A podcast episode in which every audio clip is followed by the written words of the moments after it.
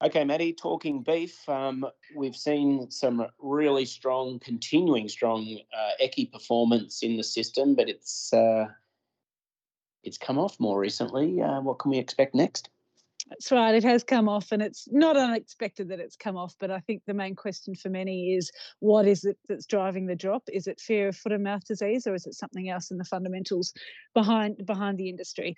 Um, firstly, just to put it in, pers- in perspective, what we've seen. Um, so from the peak in, or so from about early June, we've seen about a 20% drop in the ECI um, up until early August. So it's a very, very significant drop in anyone's uh, terms. But we also have to put that in perspective. Um, so what we see is that we're still trading at about a 28% premium on the five-year average and almost a 60% premium on the 10-year average.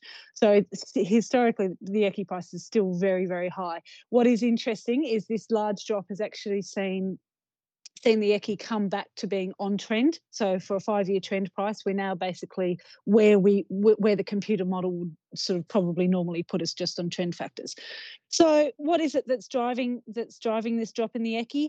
As I said, uh, fear of foot and mouth disease is a factor, particularly for an industry where prices have been supported so heavily by restocking activity for so long, um, the fear of FMD coming into the country, I think, has pulled back on restocking uh, restocking activity just slightly, and that's obviously uh, pulled back prices uh, quite a bit. But what's actually sitting behind that is a fairly thin market and a fairly um, undertraded market. So what we're seeing is that numbers, slaughter numbers, numbers in the sale yards are still incredibly low.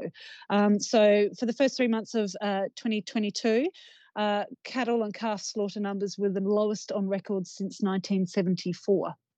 So they're very, very low numbers, and we know the reasons for that. That's all because of COVID and a lack of labour in process in the in the abattoirs and, process, for processors, um, leading to a, a leading to a, a, a backlog of um, activity or a back a, um, processes being full, uh, meaning that there's not much uh, being bought in the sale, sale yard. So essentially, what that means is because the trade has been so thin, um, it's exacerbated the ups and the downs. Um, so when a few few buyers leave the market, it means that the prices have dropped quite significantly. So that's really what's been going on in our markets at the moment. And while, as I say, a 20% drop in the ECI would send shivers through most people's spine, it really isn't something to worry about. It's brought us back to trend, and we're still doing incredibly well historically. Um, so, looking forward to what's going on, uh, what's going on on the global market, which is also the interesting factor right now. We've talked about for quite some time. We talked about um, how expensive Australian cattle were on the global market. That's changed with the US US beef now becoming more expensive um, than than Australian Australian beef. Um, it's an odd situation in the US right now because actually they're in the middle of essentially going to a herd liquidation with drought in the key cattle producing areas. So we're seeing huge numbers of females go to slaughter and large numbers of destocking across across the US. So we'll see a lot of US beef come onto the global market, um, but um, at the same time, that's uh, that'll that will come before a fall um, as their herd numbers have been um, run down quite consider- considerably.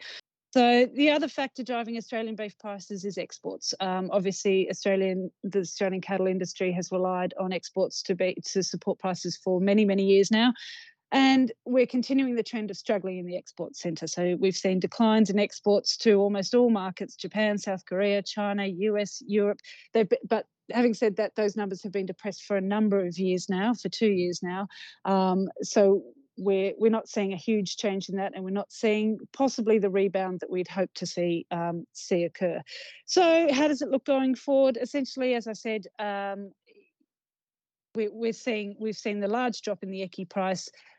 I don't think anyone should be particularly concerned that that's a that's the start of a huge slump or anything along those lines. I think it's it's merely a factor of the thin trading in the market, the fact that we're in the middle of winter, and once once the processors and the restockers return to the market, we should see an uptick in the market.